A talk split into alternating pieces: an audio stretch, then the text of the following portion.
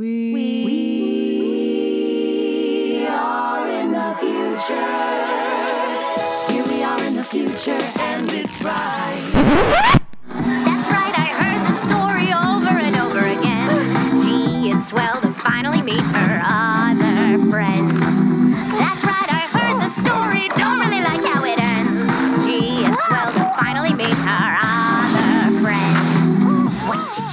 Welcome back, serial killers, to another deep dive in the files of Saturday Morning Confidential. I have back friend of every pod, JD Martin. JD, welcome to the show. Welcome back to the show.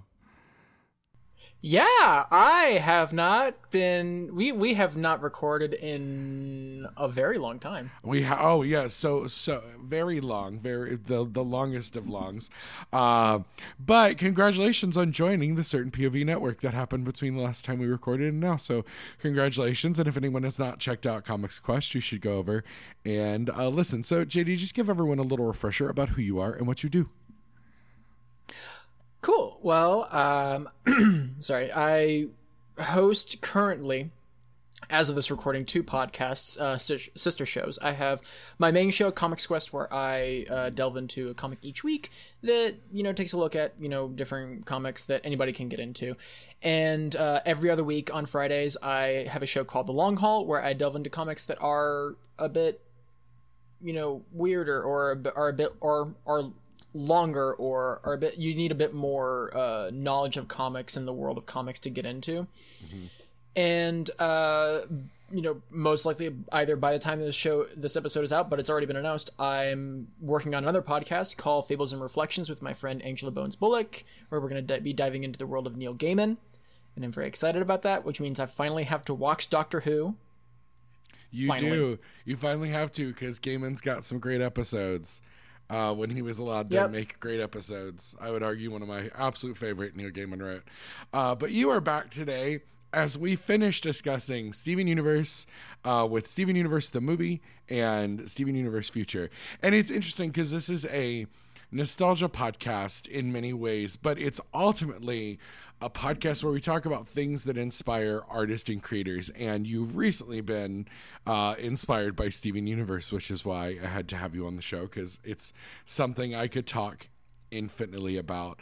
Um, so let's, I'm going to ask you a question before we jump in.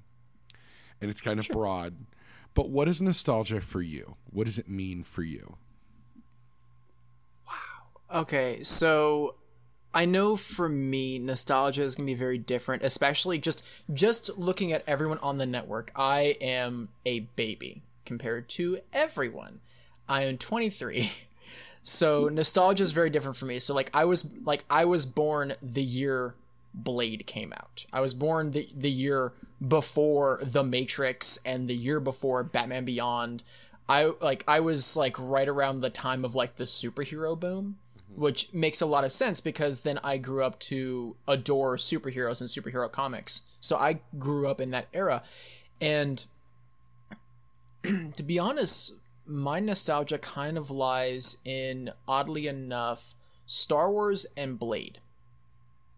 So Star Wars was the first thing for me with my grandfather and he had the original tri- like you know back in like 90 I think it was like 95 mm-hmm. right before the special editions hit theaters there was that box set of the original trilogy. Mm-hmm. And he had that and we watched the absolute crap out of those tapes.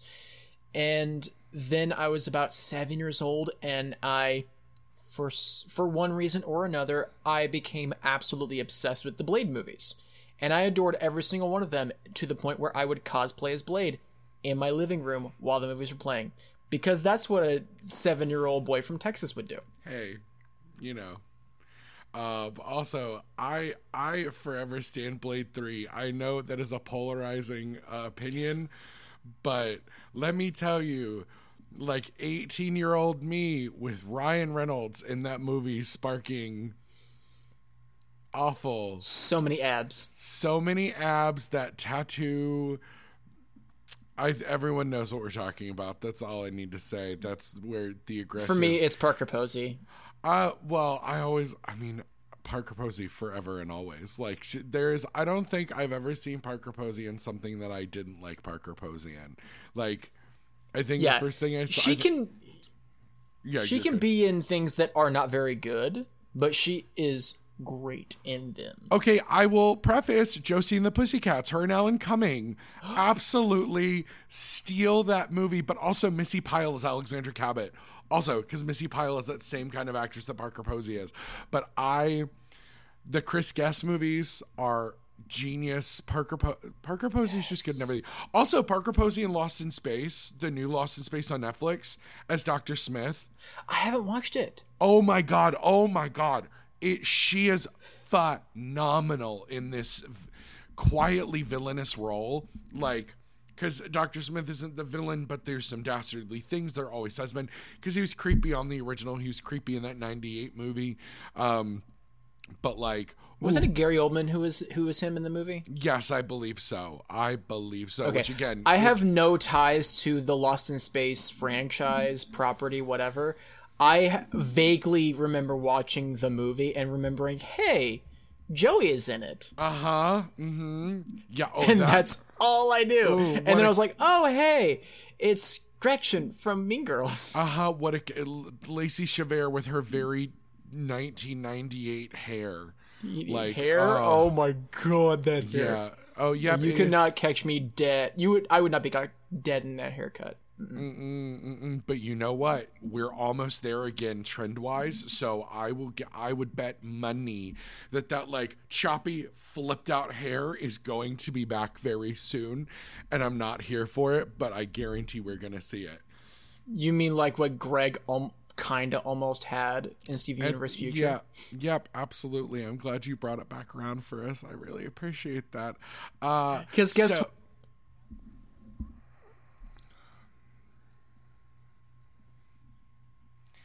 It's way easier. Oh, believe you me though, I've been trying to get like I keep toying with the idea of getting commissions for a Greg wig, but like it's so it's so long. But like now we have older Greg. I could do it. I just might. We might I might have to make that happen. I don't know. Uh, I'll make this deal with conventions are a thing again, even though we're still I'll make this deal with you. global pande- I uh, I have uh, Um, pretty global pretty panorama, mi- global I have mild claustrophobia and uh, I have anxiety, specifically social anxiety, like everyone I think has. Um, I don't want to assume, but look, we all have mild versions of all have versions of social anxiety. Um, to the point where I I don't think I could ever go to a convention ever. I'm not sure I could do that. However, if you are able to cosplay as Greg, I will find a way to go to whatever con you're attending, and I will be there as Steven.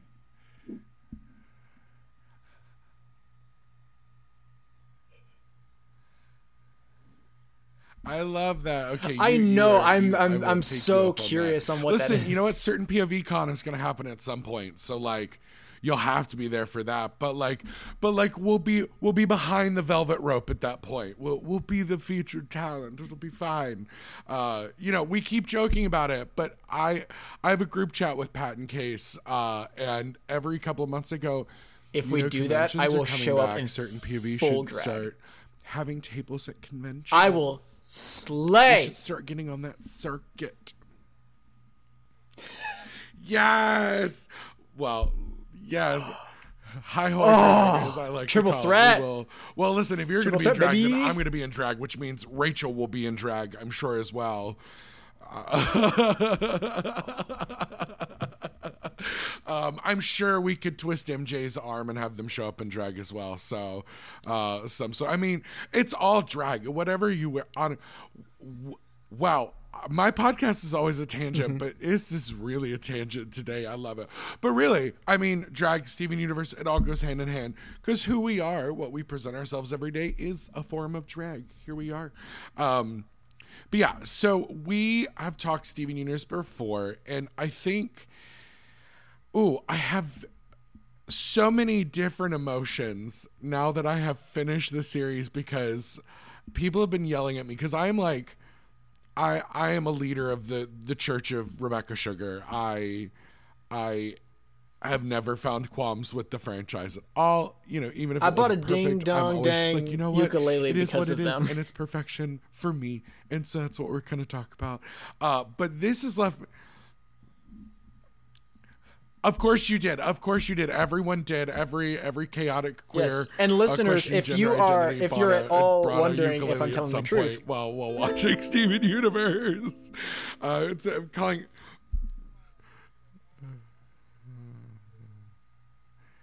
It's how I was greeted onto our call today. It's true.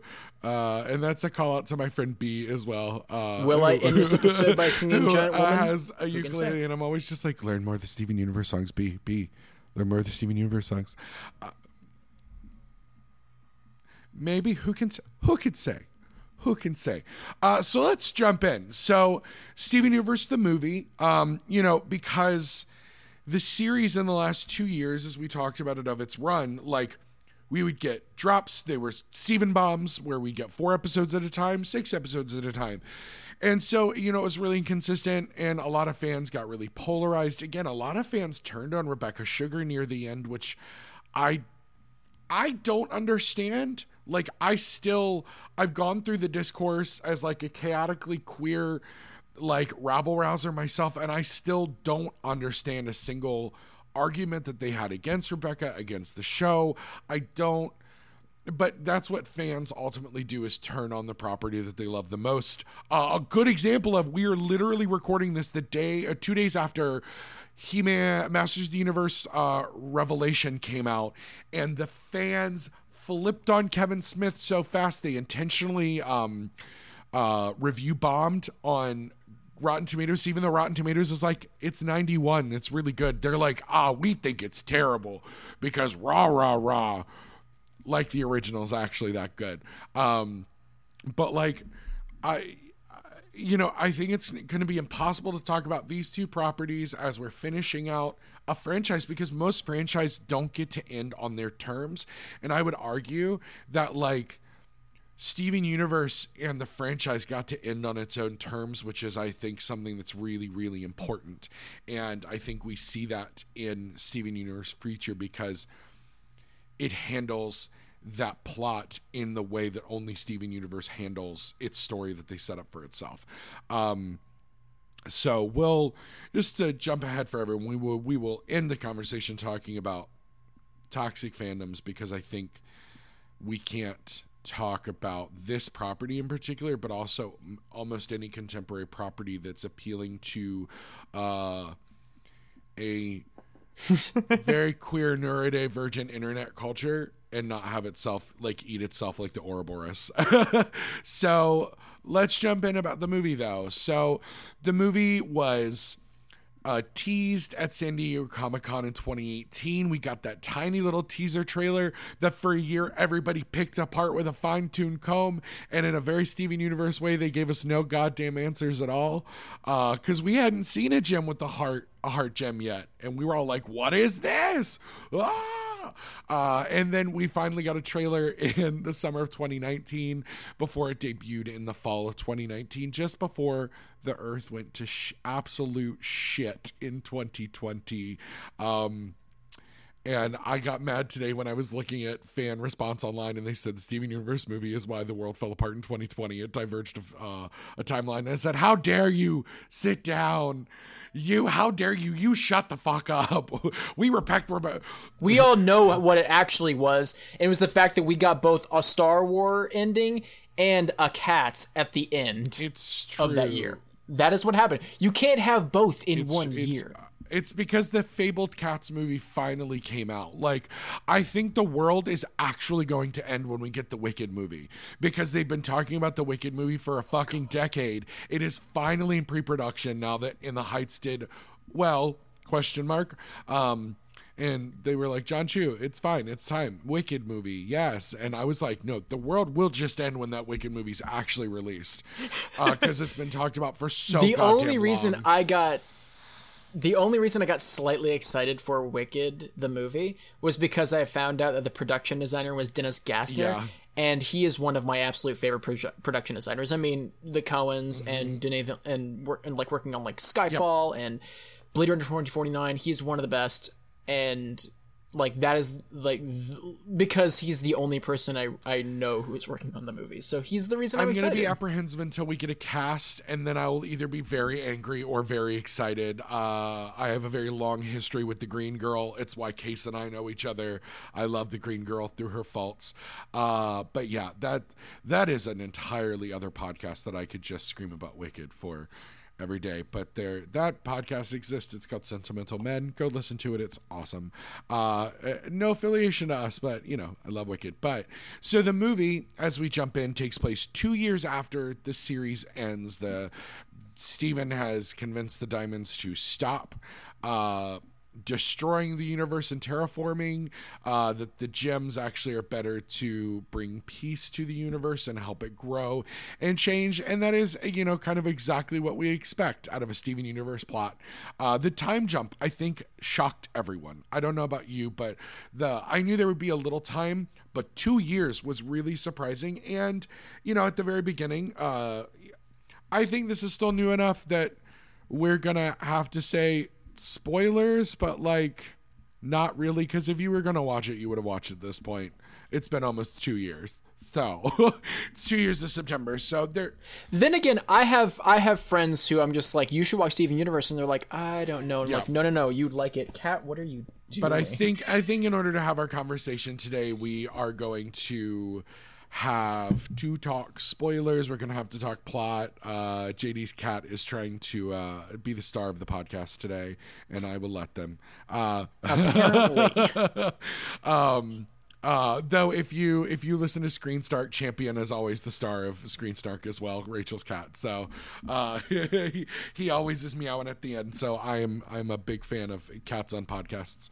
Um, and so what so as we're going in we meet a new villain in spinel voiced by the amazingly talented musical theater actress sarah stiles who is a brilliant talent and will forever look about 20 her genes are flawless uh, and is just an amazing she was when someone said oh it's sarah stiles and i went Oh, like I kind of immediately understood who Spinel was just from knowing Sarah Stiles as a performer. Um and uh yeah, and so she did not disappoint. I didn't realize that everyone hates this movie. Like the general consensus online is that it's a bad movie, but because we don't use good or bad necessarily in this podcast, um I want to just broad opinion first. Do you think this was an effective sequel story to the Steven Universe mo- uh, series? yes, absolutely, 100. percent I do too. I think the thing that we needed was we needed to learn more terrible things about Pink Diamond and Rose Quartz. And oh boy, did we find out more terrible things about Pink Diamond and Rose Quartz. Um, one of the most interesting things I think that Rebecca and the team did was we hold Rose on this fucking pedestal for seasons of the show. And I think that's why the pink diamond reveal is so was so shocking for so many people, even though again, I called it. Uh because you hit a point where I was like, listen, the only thing more batshit on this series is having Pink and Rose be the same fucking gem. Um, but uh, yeah, I think this natural progression was what was necessary for the story and as we're going to get into future i think it's the only way that future could have happened because steven had to resolve start resolving feelings about his mom in a way uh, that we hadn't seen them because they were just learning about their mom at the end of the series. Poor Steven learns a whole lot about Pink and Rose in that in that last season, uh, real hard. Uh, uh, Yeah, and you talking about like like fans putting Rose on this pedestal. I feel like season I would say like I I would say just like the last season of the show was just them slowly chipping away at that pedestal and then the movie was just like nope, tear well, it it's down. because we had to. Like there couldn't be. There had to be both sides existing in a paradigm where neither were doing the correct thing. Like we had because again there's this commentary about war that is here where if we want to break it down politically that like both sides of war they're going to be casualties but like there don't have to be and the fact that we get as many fucking casualties as we do because of that gem war because of pink because of decisions rose made it's you know there's one of those things that like she's a war criminal we have like it breaks down at the end of the day despite what the diamonds did all that wrong rose still Yeah. sacrificed millions of gems that agreed to fight for her so like there's no way to break it down in a way that's not her being the worst and I and I said season five, but it's not just season five. Even at the end of season four, there's the episode where they're gonna go to the potluck, and Lars asks Steven, "So when did you get uh, get so mature all of a sudden?" He's like, uh, "Like somewhere between when I you know figured out how to use my shield and found out that my mom was a war criminal." yep And they just drop that, and you're like, "Oh wow! Like we're really going one of the effective things where again uh, we'll talk about it when we talk about the last episode of future of their cyclical way of being able to connect everything. And uh, I'm, I'm working at a theater right now and in one of the dressing rooms we were talking about steven universe the other day and it was like you know it's so monumental when you think about what this kind of show does narratively with 11 minute episodes that like episode one is cookie cat episode 100 is bismuth and literal weapons of war like weapons of mass you know genocide. Uh and you know to happen in a hundred episodes. It's you know it's one of those things that again i love that they did with the show because again it's teaching us how to tell a story in a way and really break down emotionally the arc of a story that not only do we just see surface level emotion but we see really deep emotion that has to be fleshed out which i think again it's a real selling point for this show um even after uh, that I've watched it, you know, several times now. But you know, so the what are some things that you find that really just were effective and successful with the way they told the story in the movie? So, what I find fascinating is uh, uh, the first time I heard a criticism of Steven Universe at all was of the movie, and the main criticism was that a lot of fans and even some critics felt that it was somewhat reductive to the story to uh, have all the gems like have essentially their their lives erased and go back to the start and Steven has to retread everything and they felt like well that's like just us retreading the show and I'm like no. I think what it actually is trying to show us is that is that erasing who we are erasing the trauma that we've gone through and erasing and, and like that erases who we are.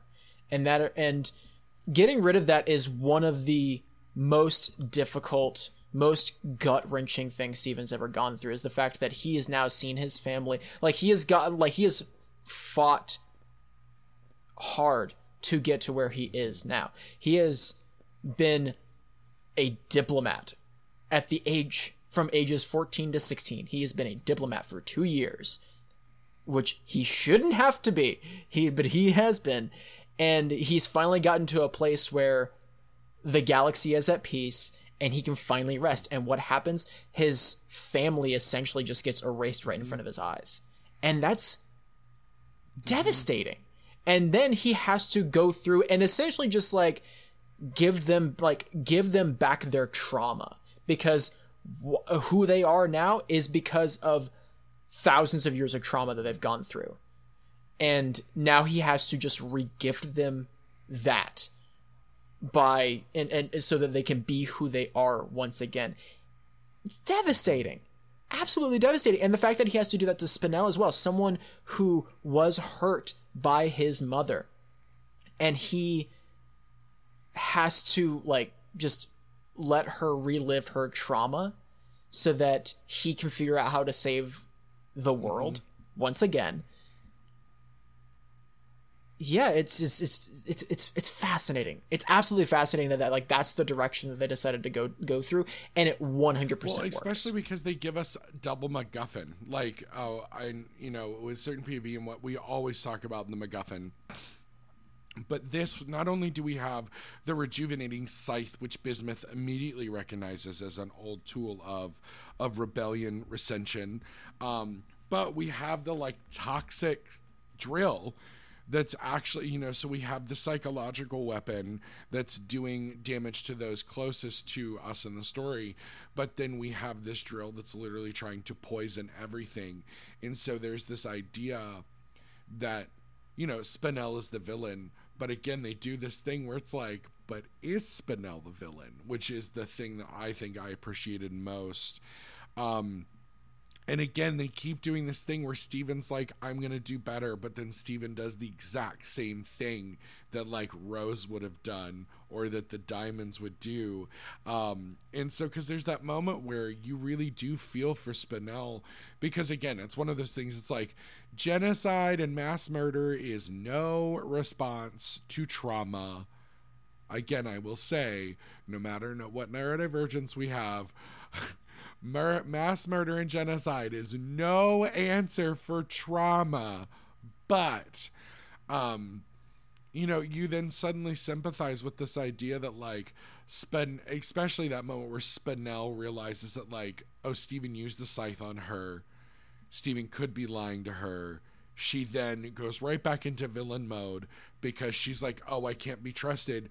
Oh, wait, because this kid who told me I could trust him did the exact same thing that his mother did. Um, who was supposed to be uh, his, you know, her best friend in the entire world and or universe. And so that was the thing. Now, I will say, on first watch, I had the opposite response where I didn't like that they. The main plot was that the gem's memory is wiped and that Steven needs to get their memories back. But on second watch, I appreciated it because again, it's the thing of we grow because of trauma. We grow because of things that we've experienced. That while it's not always right or good that we've had to experience the trauma, we grow. It's it's not even about the trauma. It's about the growth. And so, like Pearl has changed so much. Pearl has grown so much as a character, and the moment where she doesn't have that anymore, they've lost all all purpose. They've lost all drive. They've lost what they have fought for thousands of years to make themselves individual gems instead of just being another pearl, just being another uh, just being another amethyst. Um, you know, Garnet is unique in that way.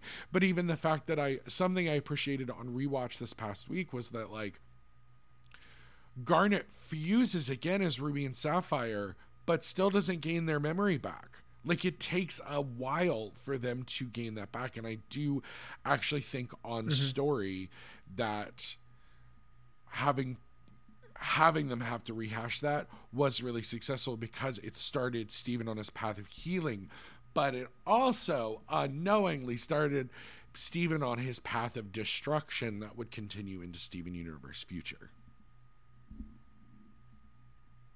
Yeah. And something I also want to point out, you you mentioned the word destruction, and of course I want to point out that this movie is not short on action. No. It's great. Mm-hmm. It's great. It's fu- it's like it's it's weird to say, but like because but because you know I'm just who I am. The action is very fun. The fight scenes are extremely well animated and choreographed. I love them, but because uh, like on the on, on when we last talked about Steven Universe Steven Universe in general, like I I mentioned how I thought this was like the perfect like televi- like television answer to comic books and this just reinforces it for me and that Steven Universe is essentially the is essentially a superhero. Mm-hmm. He is like to be to be Case Aiken for for a hot second. Uh Steven Universe is kind of a Superman analog. Sort of, kind of. Get a bit.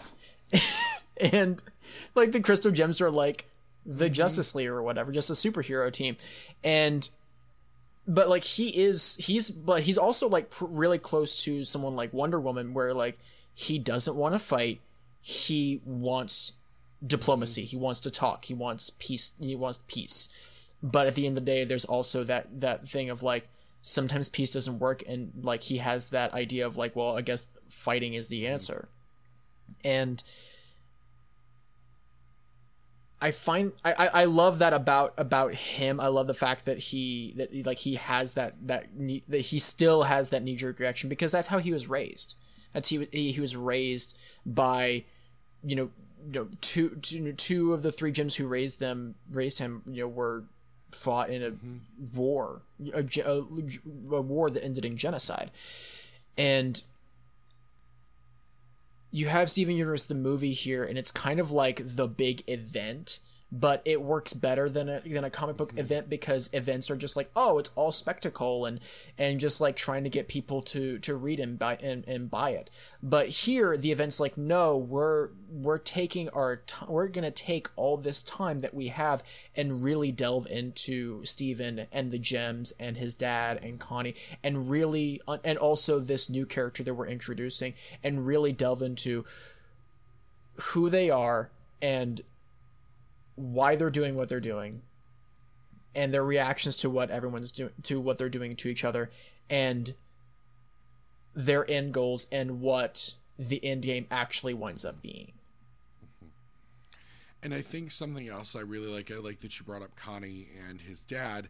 I think this is such a mature and such a realistic look at the idea of not even a relationship, but a caring friendship that is more, and a very mature look at, at how a relationship between two very different people can grow, which continues in the future because that is, you know, there's been a lot of you know Connie has been kind of absent from the last couple seasons because of Steven's actions.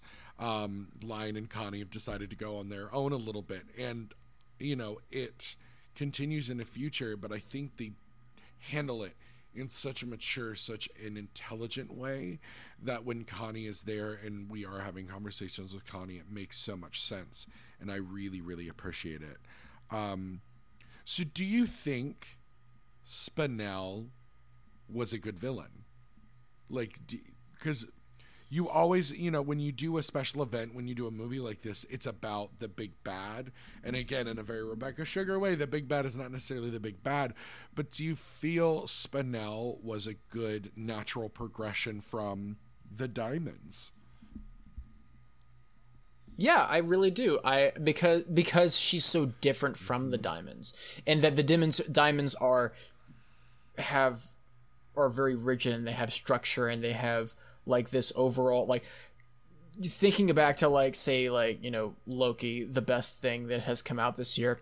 Uh, they have like this this idea of this glorious purpose that they're supposed to have. That it's like we have to bring you know control the galaxy essentially and be fascists whereas Spinel is just absolute chaos chaos all the time but chaos that makes complete sense to her and chaos that comes from trauma whereas I mean, well, the, the diamonds have have a have also have trauma in in a, in a way, and that they lost Pink, and that they thought they lost Pink for so long. But they, and, and of course, they reacted absolutely terribly because again, they they were fascists. Um, they're recovering fascists now, which is nice. they're recovering. Uh, but with Spinel, it was just from the visual representation of like them essentially just making her a Looney Tunes character and just stre- you know stretching all over the place and introducing her with a song, which we haven't even gotten to the fact that Steven Universe the movie is also just Steven Universe the musical. Uh, the score and is so fucking good. It is so good. Other Friends is like the best villain song ever. Like Disney can get the fuck out of the way. Other Friends is so good. It's it's uh even like the moderately annoying Let Us Adore You. It's so purposeful. It's so important. The melodic callback to so much of the Steven Universe score, like just like um auxiliary score is there, and I think it's a really huh huh huh. I was waiting to get to the score, but like I can scream about it. It's so yeah, it's uh, because think because the like introduction of Spinel using such an important musical moment was really a strong choice. Yeah, and and and continuing on, along with the music, I love that this kind of follows that that rule of musicals of is that you know a, a, when you know the when you have a song come up, the reason is because the character is at such an emotional peak that they can't express their emotions any other way except through song. And so when we get like the first like after the uh let us adore you from the diamonds the first real song is here we are in the future sung starting with steven and then sung by the rest of the gems. It comes right after he's come home connie kisses him and and she you know goes off to space camp and he's you know of course like you see him just beaming because connie kissed him and he's just like and, and, and he's at and of, of course you know because steven is steven that immediately gets him to an emotional peak where he's just extremely happy and he immediately has to go into song. And whenever he and of course because he is who he is whenever he encounters someone he immediately just brightens up their day. So of course they hit an emotional peak and they get into song with him. And that's what's so fun about that opening number of i believe it i, I think it's called uh, here we are in the future. I believe that's what the song is called. That is just called simply the future. Who knows um, whoever decides to look it up. That's who knows. And then we continue on and of course how how no how do the gems regain their memories and, and regain their personalities? Through song. We get we get Steven and Greg fusing and like that moment I was just like oh anime daddy awesome anime daddy Big Just- himbo, we love it. I loved it. Four armed himbo playing guitars with a pompadour, uh, looking like a JoJo character. Uh, yeah. just abs and then of course abs for days Which I appreciate is two chubby characters suddenly get abs and like Barra Boy titties. Like I love it. I live for it. But the Yeah. internet hated it. I also did not know. I didn't know that uh, apparently Aimee Mann, who uh, or not, yeah, yeah, Voices I right? Opal. Is that right? Not Aimee Mann. Yeah, Aimee Mann. Yeah, she voices Opal, and then her her like songwriting partner voice uh, is um. What'd you even call them? Uh, well, they do have a special. They hold on. It is right here. Let me. Uh, it is Steg. Their name is Steg and Theodore Leo Ted Leo. of course it Steg. oh, of course it is Steg. Look, all I'm saying is Steg and Opal live on tour. That's all I'm Yes, saying. please Make it Oh, happen. I need it. I need it. But I mean, they do that all the time. Every convention, they're like, we could have a panel, or we could just sing to you for an hour and a half, which I much fucking prefer. Honestly, like I just like Nico Ni, give it to me all the time. Just let me, just just give me Rebecca Sugar in a chair playing the ukulele and Dee Dee and Estelle and Zach and Michaela singing. That's all I need. It's everything I need. I watch I watch all those old Comic Con panels so much because they just make me feel some sort of way. And if you want to drop Sarah in there too, we wouldn't mind would that. not. we really wouldn't. especially because you know. Uh, spoiler everything works out in the end and spinel finds her place um but you know not before going through her own again trauma that kind of resets her in a positive way uh that is all steven's fault but i think Yeah. the score it's so masterful it's it also sounds like a contemporary musical theater score which is something i'm very passionate and love um I just I'm really waiting for Rebecca and that team to write an actual musical. Like give it to me. Where is my Rebecca Sugar, Noelle Stevenson lesbian musical animated film? I need it. I want it. Give it to me. Um Well, we, that should have been Nimona. yeah, you were correct. Nimona should have been a musical film. I'm still so absolutely fucking mad. Is it, it is it was Disney that shut down Blue Sky, wasn't it? Yep. Yeah. Yeah. Hey, Disney, you suck. Disney, you fucking We suck. We could have gotten Disney, you fucking suck. That we could have gotten Nimona. That's the new theme of this podcast, anyways. Disney, you fucking suck. I hate you. Uh, um, yeah. By the way, shameless plug. Go check out the episode of Comics Quest where MJ and I talk about Nimona. yes. Uh, uh, yeah, absolutely. Anything Noelle Stevenson, I, I love. I, oof. Uh, but also, maybe we'll get a really great Rebecca Sugar musical episode of the Lumberjane series. Who knows? That would be great. Um, It'd be magical. be so good. And it's I believe that's HBO Max is doing Lumberjanes, so maybe they'll do it. Who who fucking knows? That makes who sense. knows? Um, so, uh, so Spinel and Steg are two very polarizing things for fans online. Again, I hate giving fans so much like airtime. Um, I didn't know Steg happened because again, I decided that I was not going to watch the movie or Future for a long time because I didn't want the series to end and I feel a very different way now that I've watched it in the last couple weeks. Um, but why do you think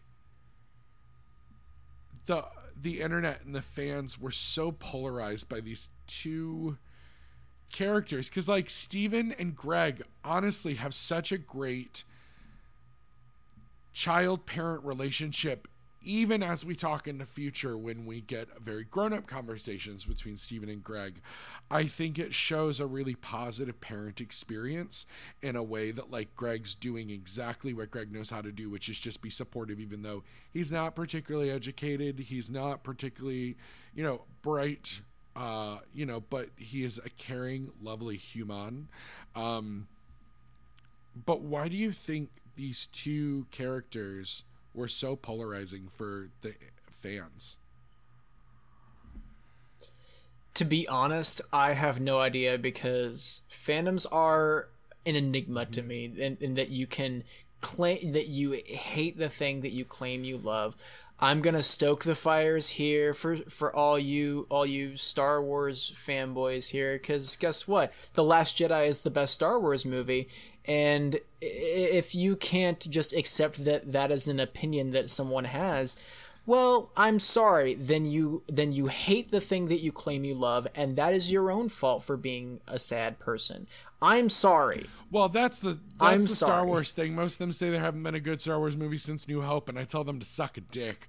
Um, but also, like, j- just don't be involved. Also, it takes no effort to not put your shitty opinion in a 25 minute video on YouTube, like, or even into a three minute TikTok. Now that you can make TikToks three minutes, which I think. kind 25 minute video that is that you, you have been on the side of, of youtube that i am where i'm finding three, three hour, hour videos. videos, Well, there is a video. I I can't decide if I'm going to watch it or not.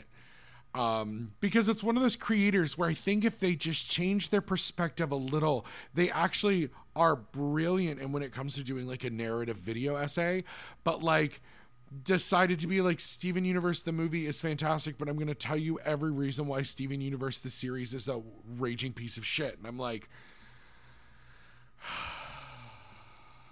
I can't. I don't understand where people's expectations of things got so high.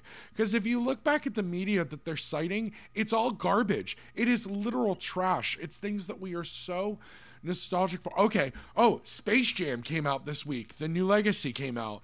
And i'm not watching it because i just don't care and i'm not saying anything about it on the internet It is polarizing, but thing some good things have come out of this of the conversation of what is the purpose of nostalgia other than to hold us back creatively and while um, there's one uh, one review where if you go to our discord i shared it in the tv and movie area um, because I know like Hans really liked it. Um, I like the original Space Jam, but I don't have nostalgia for it because I didn't watch it when it first came out. i have out. friends who enjoyed the new space jam like enjoy like or or also really it's didn't okay like to it also just enjoy things that are bad and move the fuck on. I literally kind of have made a whole brand out of thinking loving things that are cringy. Um, but like, you know, it's one of those things. we were talking about Blade Trinity Ah, earlier, Blade Trinity, oh. and, and and and oh, look, I'm on the train with you. Like that movie is not very good, but I enjoy the hell out of it, and it mostly has to do with Ryan Reynolds, Parker Posey, and even Jessica Biel, who's not given much to do, but I woman. I still adore her. And I think her. that's a trend of her career and why people are like, oh, Jessica Biel. And I was like, yeah, but she pioneered so that women like Brie Larson could be monsters now. Like, you know, it's, uh, you know, it's. yes, I said it. Brie Larson's a monster. We all know it. When Samuel L. Jackson says someone's not easy to work with, you know, you know it's true because he is apparently the easiest man in Hollywood to work with. Uh, I mean, he gets enough work, you'd believe it. Um, but you know, people like Jessica Biel, they suffered for years through like, uh, you know, Dark Angel, all these things that like male objectified female. Next with Nicolas Cage. we- you know all of these like objectified female action stars you know jennifer garner through all of fucking alias the fact that she still has a career is monumental to her work ethic um it's not me saying she's bad i find her so fucking enjoyable at what she does but like you know that was enough to like kill anyone's spirits but it's to the point where I can still watch He's Just Not That Oh, Into You. absolutely. Even though it's it, that is a garbage movie, but like, how do you take a self help? Yeah, how do you take a self help book and turn it into like a episodic movie? I don't. The episodic movie trend that Love Actually did really successfully, but nobody else has been able to really capture well. It's not their fault. Love Actually has a lot of problems now that we're looking back at it 20 years later. But If we put Ben Affleck and Jennifer Garner in it together, it may work. yep, no. no. No, it will not. And Drew Barrymore and Ginnifer Goodwin, maybe who knows? Um, And maybe throw ScarJo in there. Please, Please don't, don't, stop, stop, it. putting her stop in putting things. her in stop things. putting her in things. God, that's why I love you, JD. God bless you. Uh, but I, No, because Black Widow would have worked if she was dead already. well, also, she, if it was just Florence you Pugh. know, it's just the thing is she's not a good actress, but like because she's like white and gorgeous and was like the option they had when she was introduced in Iron Man 2 and kept going with it. I still say the worst 4 hours Yeah, see, there are things that she's done. Like she has performances that I do like. Like I like her in Lost in Translation. I like her in Under the Skin. I like her in Her, where you never see her and she's just a voice. And she's like she gets to be a voice actor. And honestly, not a bad. she has a actor. lovely voice. Like I think she actually has a really unusual and pleasing voice because she has a little grit to it. And uh, both times she's been on SNL, I actually found her quite enjoyable. Um, you know, it's just one of those things that like maybe some people aren't meant to lead a franchise because like the other people around you are just performing circles around you, and that's not like a binary gendered thing. It's just a like some people haven't learned their craft because they were turned into a movie star, not a film actor. And there's a big difference for me between film actors and movie stars. And the two are interchangeable. You can be both. Uh, you know, Tom Hiddleston, he's both. It, I think Florence Pugh is starting Florence to get there. Florence Pugh is an absolute gem, and I'm so excited for her future in the MCU. Not to spoil anything, I still have. I not seen Black honestly-. I loved her in Little Women. Her as Amy in Little Women was so good. Oh my god, it's so I good. Little movie Women. makes me cry I mean, every also, time. I'll do anything for Timothée Chalamet and his boring little face, and Sir, I'll do any, literally anything for Saoirse Ronan. I will do anything for Saoirse. Yes. um, she's so good. Um, I'll do anything for Laura Dern. Also, Laura kidding? Dern, yeah, she's a great Marmee. Uh, and then you had Meryl Streep as a great, great Aunt Mar. Uh, she's great Aunt March, right? It's Meryl Streep. And okay, yes. Um, because I forget they they just did one for PBS that uh, Judi Dench was uh, Great Aunt March, who was also wonderful. Um, but Yes. I think the biggest conversation that we can pull out of it is are we letting nostalgia ruin absolutely ruin the idea of what could be and could be enjoyable also from the perspective that most of these people who are the loudest and are odd, oddly somehow bringing the most influence of their voice with nostalgia are uninformed they're uninformed they have no idea how the craft of filmmaking and storytelling works and yet somehow those are the things that we're caving to um because I think we're seeing a lot of good things come out of nostalgia, which are coming back and like bringing good versions of, like the Power Ranger comic from Boom is doing some stupid, amazing things. But then we also got like Ninja Turtles versus Batman and Ninja Turtles and the Mighty Morphin Power Rangers comic, where the Ninja Turtles are now the Mighty Morphin Power Rangers. Like, stupid stupid things on paper that were actually so fucking phenomenal but you know it's one of those things that i think Or like Justice League and Power yes Rangers, so yeah which was, it was awesome. so good. It was It good. was so good. because Tom Taylor's a very I, good I writer. agree. Uh, I'm gonna go on. I'm gonna go on every podcast now because of Alex just going like Tom Taylor is God but it's one of those things. on every uh, podcast. I think if we just pull back our emotional connection to the nostalgia and just appreciate things for what they are that like we're going to be able to enjoy so much more but i also i will die on a hill that nostalgia culture is tied to toxic masculinity and misogyny and the patriarchy it is all so delicately connected that like to take apart one monolith must be to take apart the other monolith. Also, the fact that like traditionally male voices are the ones that demand to be heard in the nostalgia conversations and that comes from a point that like men's opinions somehow matter more or men's opinion somehow mm-hmm. needs to be heard and it's like shut the fuck up eat your taco bell and stay in your mom's basement. Sit the fuck down. Like those are just those moments that it's like you're just because you can exist on the internet does not mean your opinion needs to be heard or validated. I say as a very opinionated queer person who somehow feels their opinion is worth more than your average neckbeard. But again, my opinion doesn't fucking matter either. We could, you know, sit here talking in circles, blowing smoke up my own ass. But like, isn't that the whole point of a podcast? Art is Art subjective. is so Art is art subjective. is subjective, and anything that is created is art because somebody is going to consider it a piece of art. So therefore, everything is fucking subjective. Like And I have friends and like I love my friends dearly, but whenever I hear the word objective talking about art and I like there's a part of me that dies a little bit. I'm just like "N- no, no, sorry, Also- no. Like there are th- objective things about film, like the movie Star Wars for example. Here's an obje- here's here's an opinion. The movie is good. Here's a fact. The movie was written by George Lucas. There you go.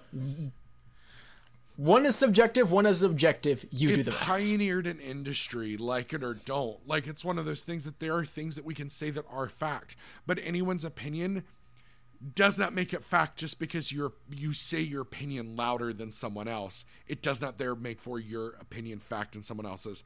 Like did I love the end of Rise of the Skywalker? Absolutely not. Have I rewatched Rise of the Skywalker a ton since it came out? Absolutely. Am I just happy Star Wars still exists? Absolutely. Like, I think that's the point of like, everything doesn't have to be made for you. Like, the new Thundercats cartoon that's the Teen Titans Go style, it's not for me, even though I'm a huge Thundercats fan. I know that, and I let it exist on its own.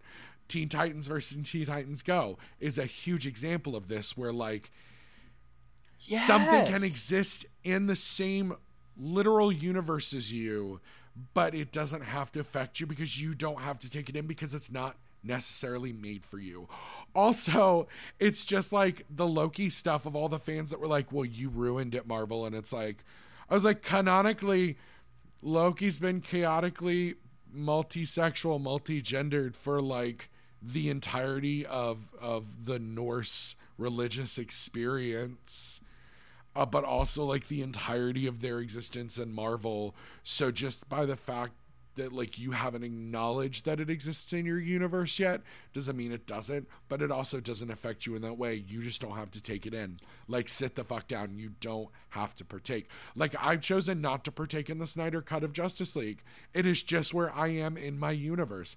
Will I watch it eventually? Absolutely. Has it affected me that it existed? No, you know, am I still mad that the first Suicide Squad movie came out? Absolutely. Am I super excited for the Suicide Squad movie coming out next week? Absolutely. Like, am I Hell am I excited in any version of a world where I get more Margot Robbie as Harley Quinn? Absolutely. Like, it's just one of those things that it's like take what you want from what you love.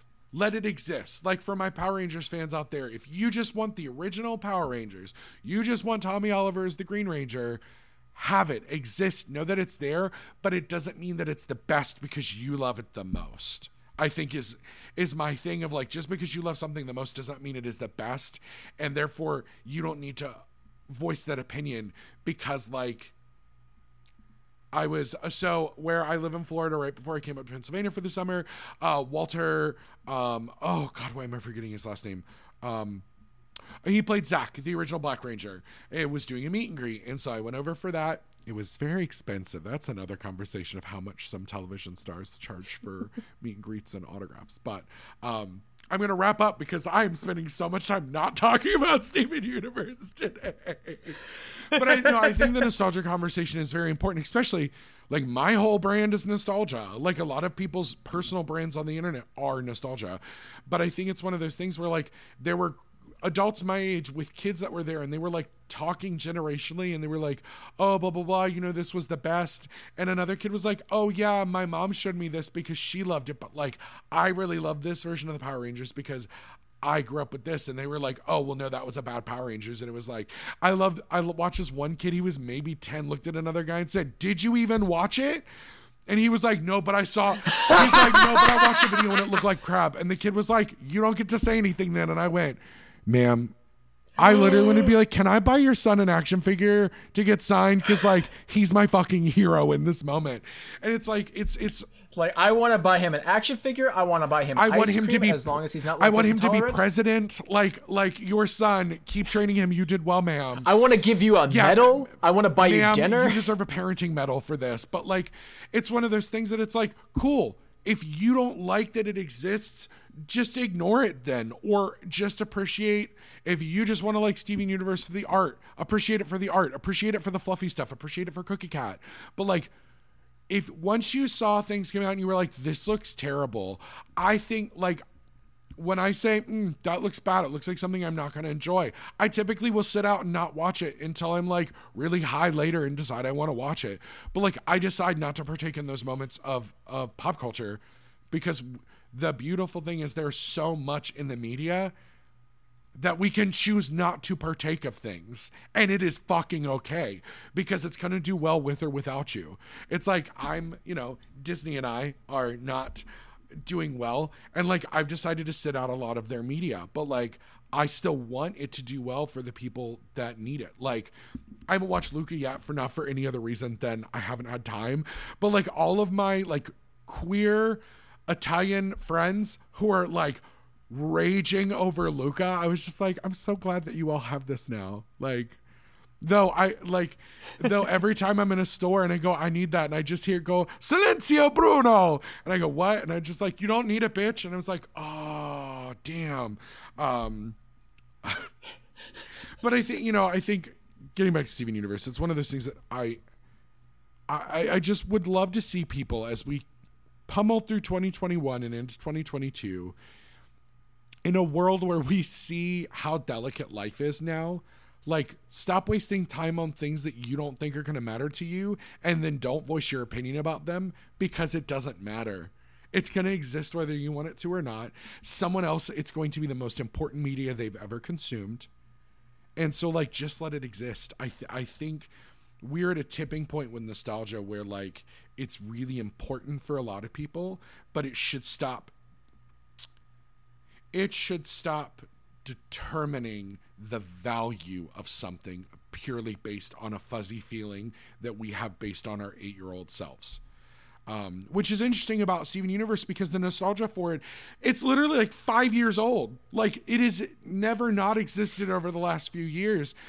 But it's one of those things that people feel such ownership for, which I find a lot with animated adult adult animated fans. Like it's one of those things that I don't I didn't mean to tangent for so long. Um no, I no. The TED Talk was fantastic. but you know, I think it's one of those things that I just I, it's something I love about our Discord is and this is just a subtle sale for our Discord. The like we can have heated conversations on there with each other about like the value of something or like the other day I literally just said that politically I don't think Scarlett Johansson is some someone I can support because of how she looks at gay rights issues and LGBTQ issues and trans issues through the work that she thinks that she should deserve to have. And to me, that is enough to like not want to support her. But I also like really want to support Florence Pugh and like Rachel Weisz, who never gets the credit she deserves. Um, and like David Harbour, who is like this like daddy bear. He's Yeah, my dad. He's like daddy bear. I love him. I love him so He's much. both my dad and also my daddy. between him getting all muscly for for Hellboy and then just being like a total like burnout babe and Stranger Things. But also, I love this. And again, Disney's the only one that's doing it. And I really love this, like, superhero that's gone to seed that's got to like squeeze his ass back in that suit. Like, there's something kind of fun and exhilarating. And also, as like a plus size person, of me being like, yeah, yeah, chubby man, you get yourself back in that fucking suit. You go, my dude. Um, And then you have Rachel Weisz there just being like, you got fat, yeah. but good. Yeah. I really there have been a couple um also because fat people this I know this is going to be uh, a shock to some people. Fat people are attractive. Fat people can be attractive. Fat people can be uh sexually appealing. I'm looking at one right now. you need to stop making me fall in love with you. I hate you so much. Stop it, GD. It's not fair. As chaotic NB entities, we have to stop doing this.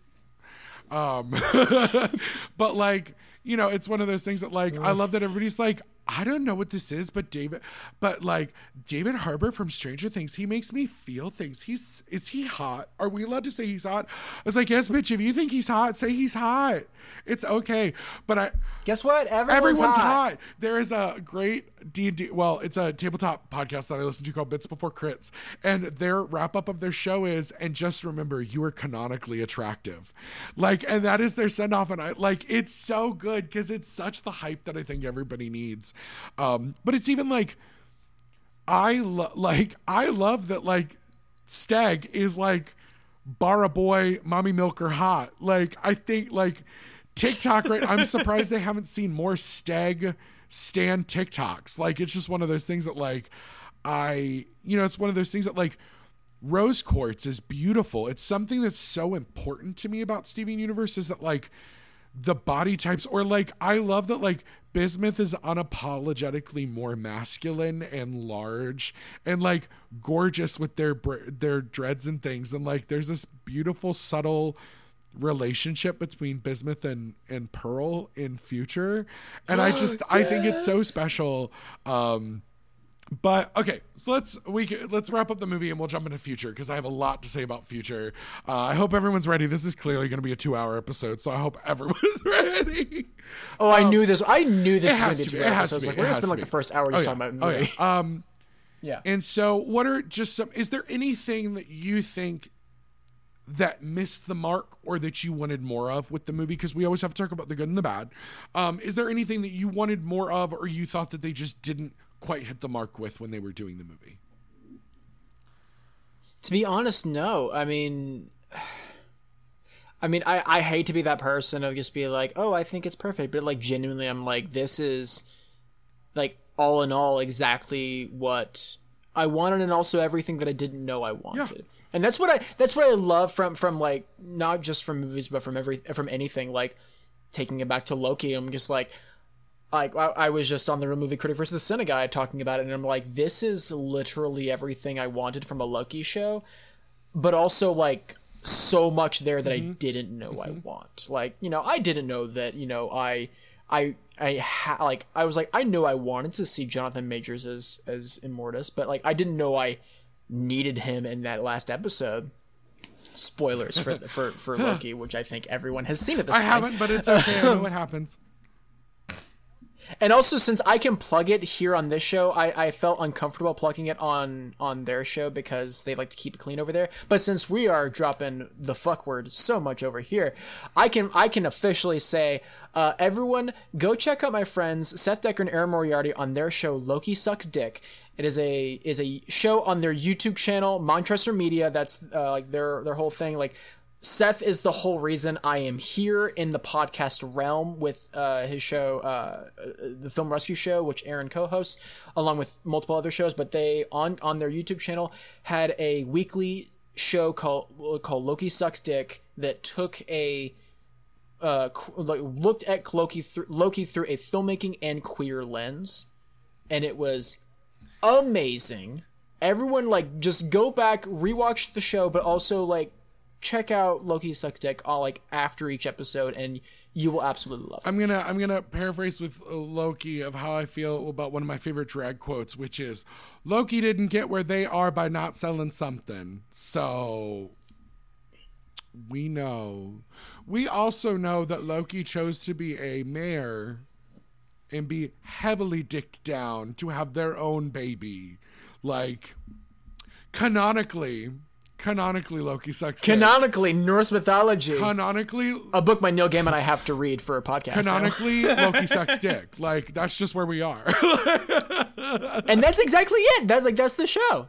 There you go. canonically there we are there we go um but i'll agree with you again i still stand on i would have loved to seen maybe what another version of the script would have looked like without taking the gem's memories but i think they made it work the way they did. And again on second watch i liked it way more um, because there is something devastating about because i think for steven and steven's growth and where we need to be um, that steven needed to stand against spinel on their own and then have to be held accountable for their own actions in how they handled Spinel. Both of those things I think are handled in this movie, and I think it is done really well. It's enjoyable. Go watch it right now on HBO Max.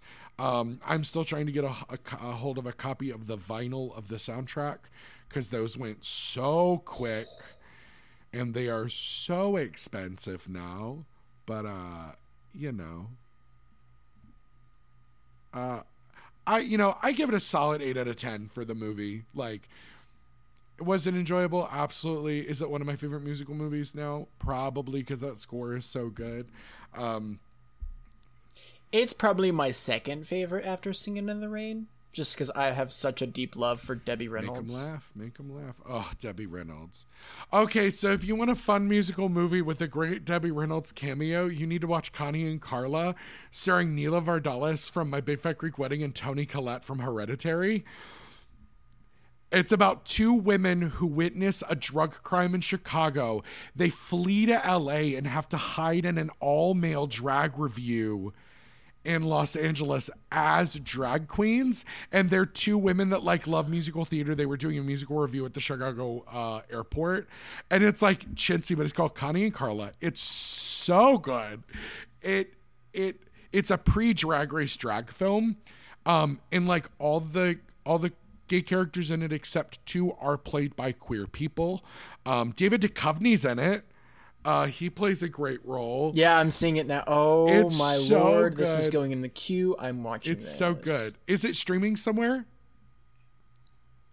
It is not. Yeah, it's Unfortunately. Uh, DVD copies are very cheap, very very cheap. It's one you will want to watch over and over again. and of course, it's produced by Tom Hanks and Rita Yes. Wilson. Of Yes, course, it is. Yes, uh, it's it's so solid. It's one that I also would love to see a musical of. Um, but yeah, no, I I'm and I think the movie is a nice springboard for future.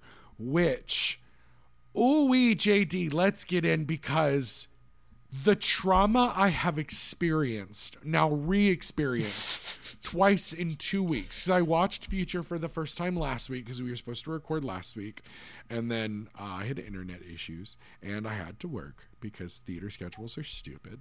Um, so I rewatched it again this week, and ooh wee, ooh wee, ooh wee. I Boy, howdy. howdy. I texted my housemate Bowie So, how many times have you watched watched the whole thing, twice. all of it from? Oh, fr- so I've watched all of Steven Universe three times. I've watched the movie twice, and I've watched Future twice now.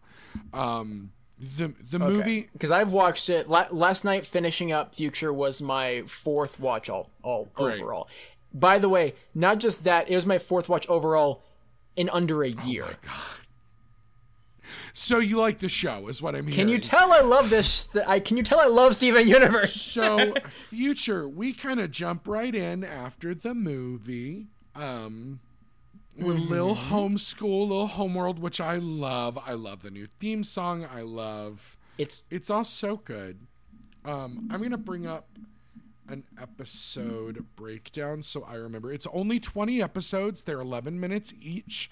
Um, so again, you go, you can you can literally tell me the name of an episode and I can tell you exactly what happens in that episode for Future. let me Like, oh, yeah, I- here we go. So you know, So I've seen four times. I they do something which most shows don't get to do, which is tie up the loose ends. they get to tie up the strings, um, which I think is so important for Steven Universe to tie up these strings. Um, and just going through i mean first episode we re we we reacquaint with jasper the very the og villain like who we then get steven trying to help everyone and we're we're, we're watching we're getting to watch uh, so like that first episode is traumatic i'm gonna say episode one episode three i literally was texting my housemate bowie and was like david David, David, I'm crying. David, I'm trying to do housework, but I'm sitting here gobsmacked and crying on my bed. Ah, ha, what is happening here? Um, they don't hold back at all from what they make you feel through these 20 episodes, which to me is draining but fucking cathartic. It is, I can't tell you another show where I've gotten a beautifully cathartic ending in the way that I did in these 20 episodes.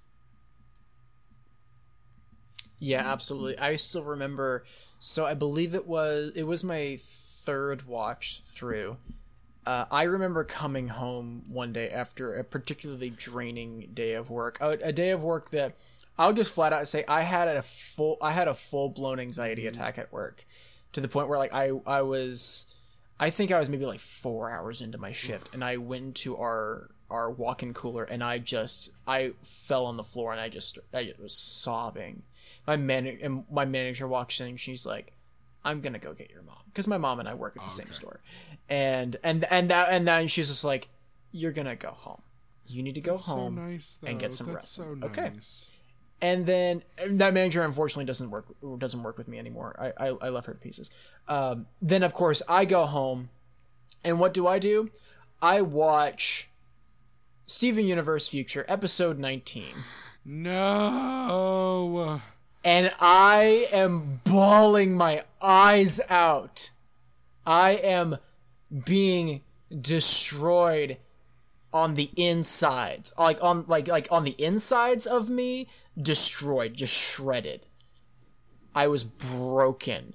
And uh, and after that happened i was like you know i i think i'm good now i feel better That's, I mean, it also helped that that day Jeff Smith, the creator of Bone, also uh, just like responded to a tweet, like retweeted me, and was just like, "Oh, thanks for doing a, a, a, an episode on, on one of my comics. I have to listen to you now." And that I was in my car on my way home after having an anxiety attack, and just being like, "Ah!" yeah, oh, I love those when you go from the low, low to that manic high and you're like, what even is life?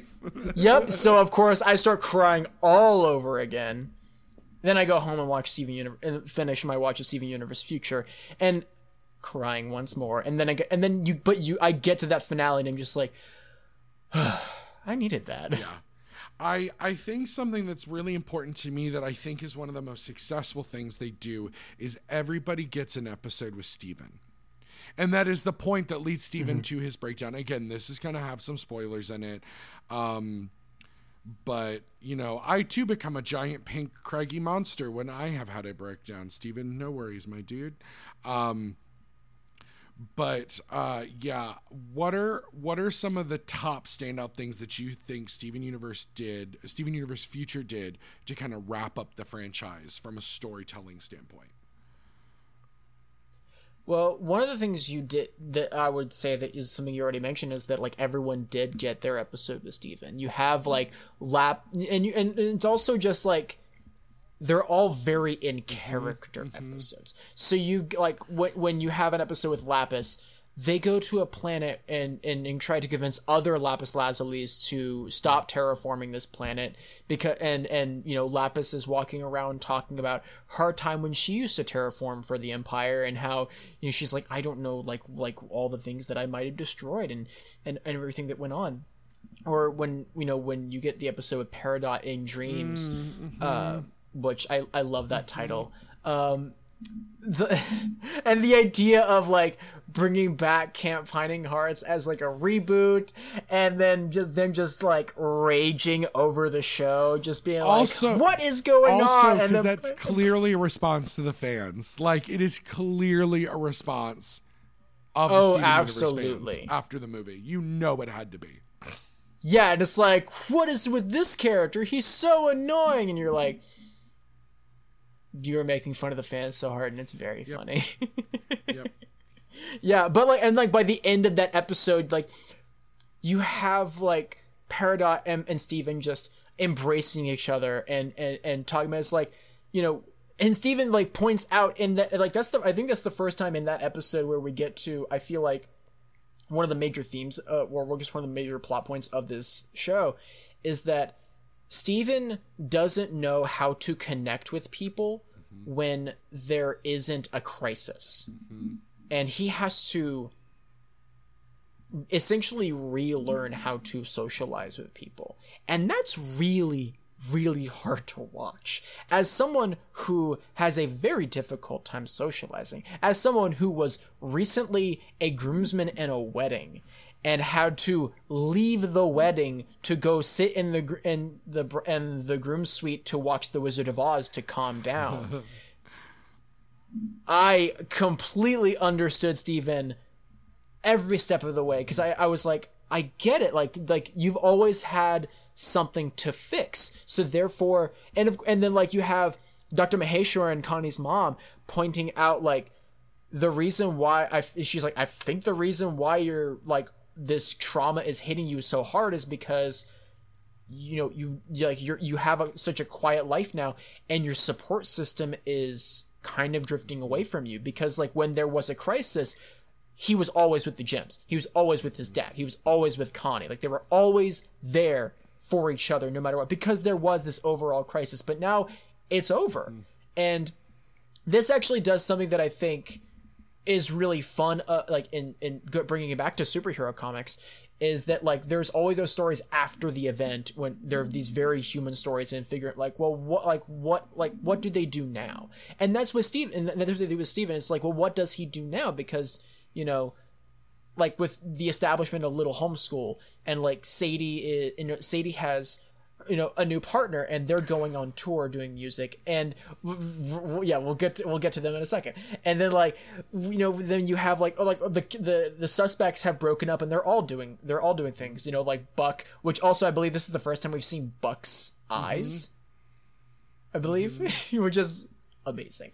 Uh, but like it's like oh buck is gonna go off and like you know go to medical school and sour cream is like djing more and and uh, or like then you have like lars and he and the off colors are going off to space. So everyone's drifting away because it's like they don't have an overall crisis to bond over. Mm-hmm. So now it's like well now we want to live our lives. Like we have we're like we we know peace for once. Let's live our lives. And steven's like no i want you around me. I and, and like the trauma hits him hard. Mm-hmm.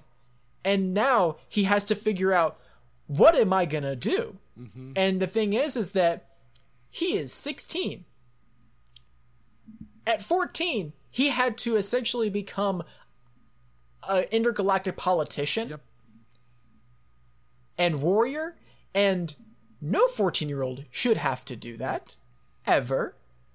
And now he's you know now he's 16 and he is having to you know figure out what this support system is to how this is going to work and like how how is he going to cope through everything now and how is he going to essentially just live a quiet life and he doesn't know how because his life has always been extremely hectic and chaotic and has always had a crisis going on and now he's like I don't know what to do with the quiet life. He's like Michelle Rodriguez in in F9. She's like, you know, like I like I miss the like I miss this. Like I don't know how to live a quiet life. I have to be where where the the crisis is going. Steven Universe is what I'm saying here is that Steven Universe is Letty from from the Fast and Furious movies. Yes, yes, yeah. And I mean, so does that make does that make Greg Dom? It's always about family.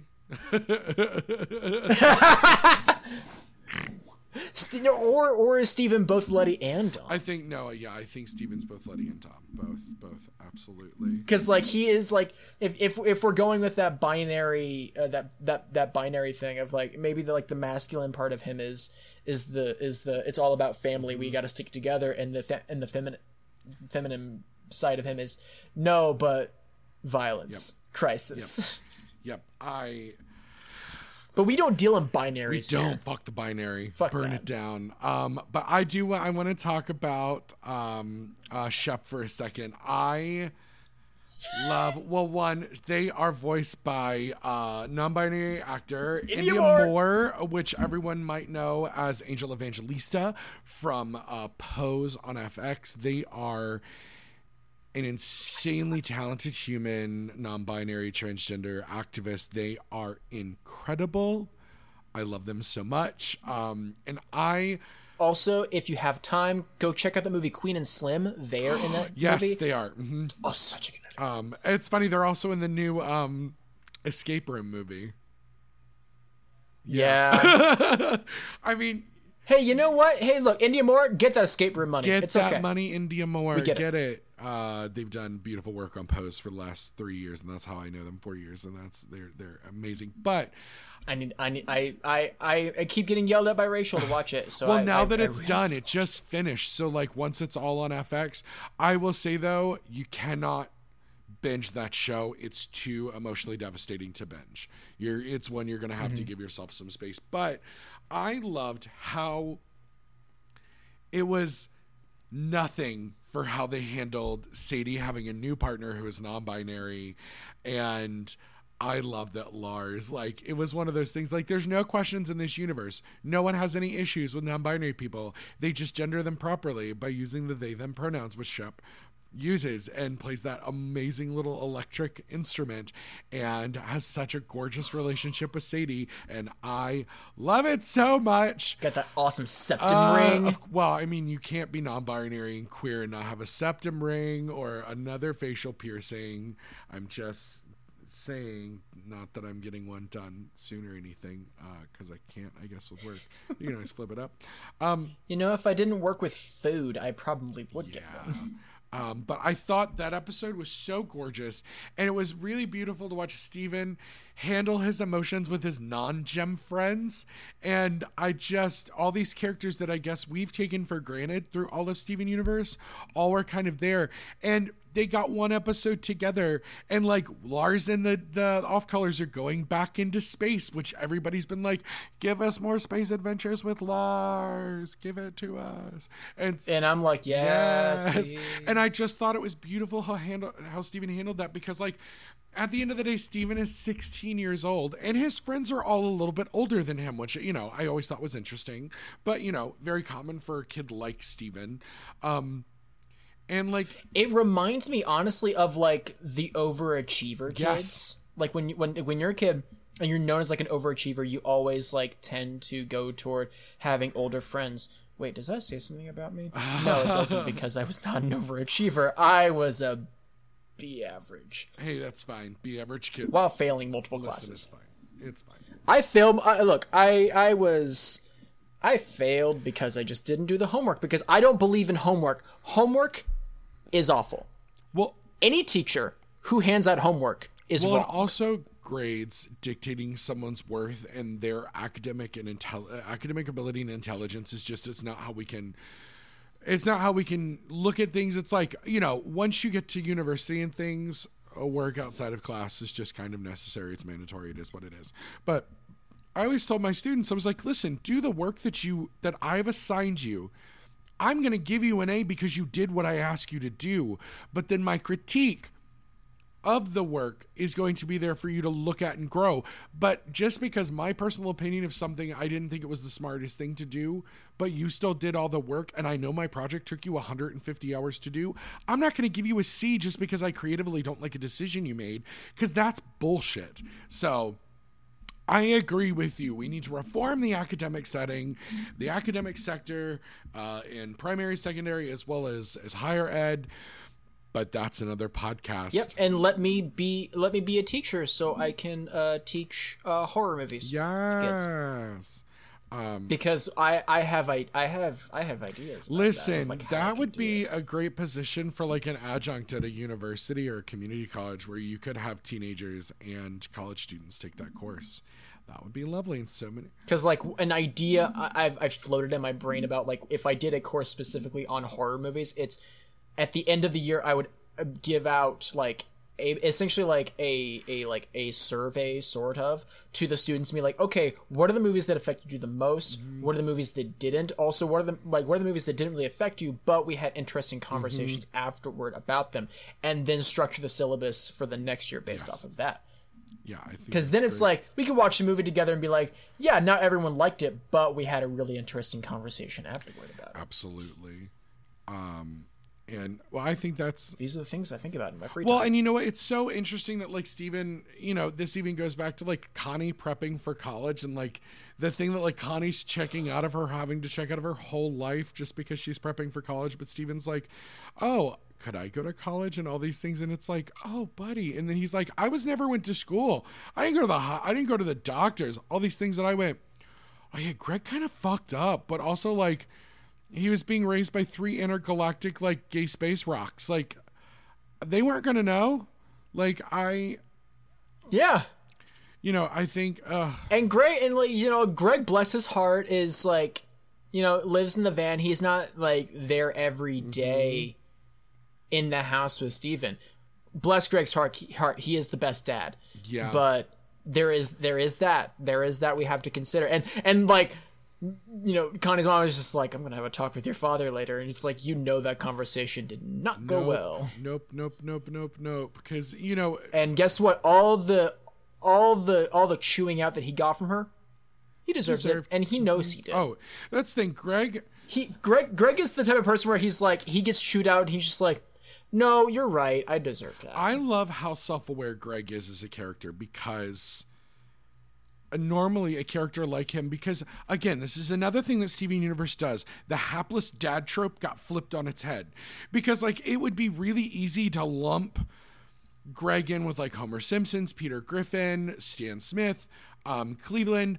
But like they do with greg what um they've done with Bob on Bob's Burgers a lot, but I think to a more successful point with Greg that like guys are just hapless because a lot of men have never been told that they need to be anything other than bumbling or never had to be held accountable for anything and so just like the fact that like Greg owns up to where he's let Steven let you know maybe not come through for Steven but even like in the episode Mr. Universe that we got which was beautiful also featuring an amazing song by everybody's Flight of the Conchords buddy Jermaine Clement Jermaine um, I love the two songs that we get in this that are featured by other artists that don't have anything to do with Steven Universe.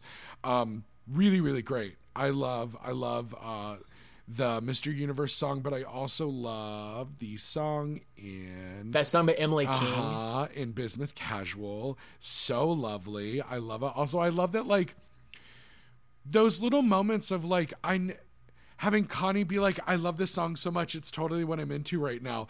It's those little things where like it humanizes Connie in such a beautiful way that I just, it's one of those little things that like, I didn't think there was anything they could do to make Con- me love Connie more than they already did. But I was like, Connie is just so wonderful, such a beautifully written female character because they don't write Connie as a female character. They write Connie as a fully fleshed out character with problems and love and all of these aspirations who happens to be female which I, it's something I love about all of the characters in the show. I feel like that's something beautiful about the gems not being gendered but choosing to present as female.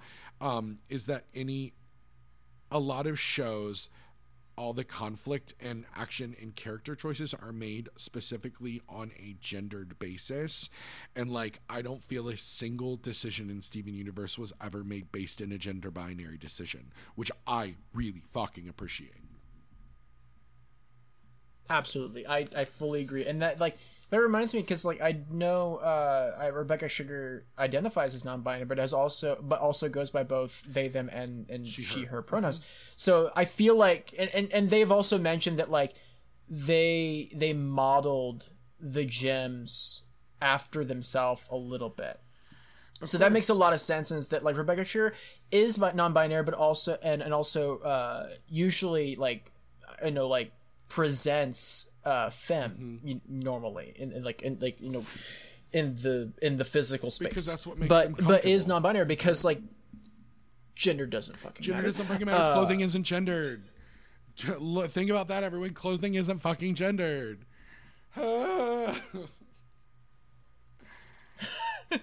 and I sit here uh, wearing a t-shirt and jeans. Listen, everyone can wear t-shirts and jeans, and that has nothing to do about your gender. It just means you're comfortable.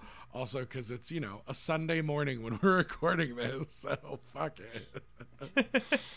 You mean a Sunday morning where I when I got off work uh two and a half hours ago? What? Really? Oh my god, I didn't realize that. JD. I yeah, I was at work at two a.m. this morning, JD. and I'm going to be at work at two a.m. tomorrow because that's the that that is the life choice that I have made that I fully regret. Well, no, you know, it's also just kind of part of where the the like working force thing is right now. That that is another podcast that I think we would need to have Rachel Quirky Shank on, where we can scream about the working class and unionizing. Uh, but here we are talking about gay space rocks uh, that bring me such fucking joy.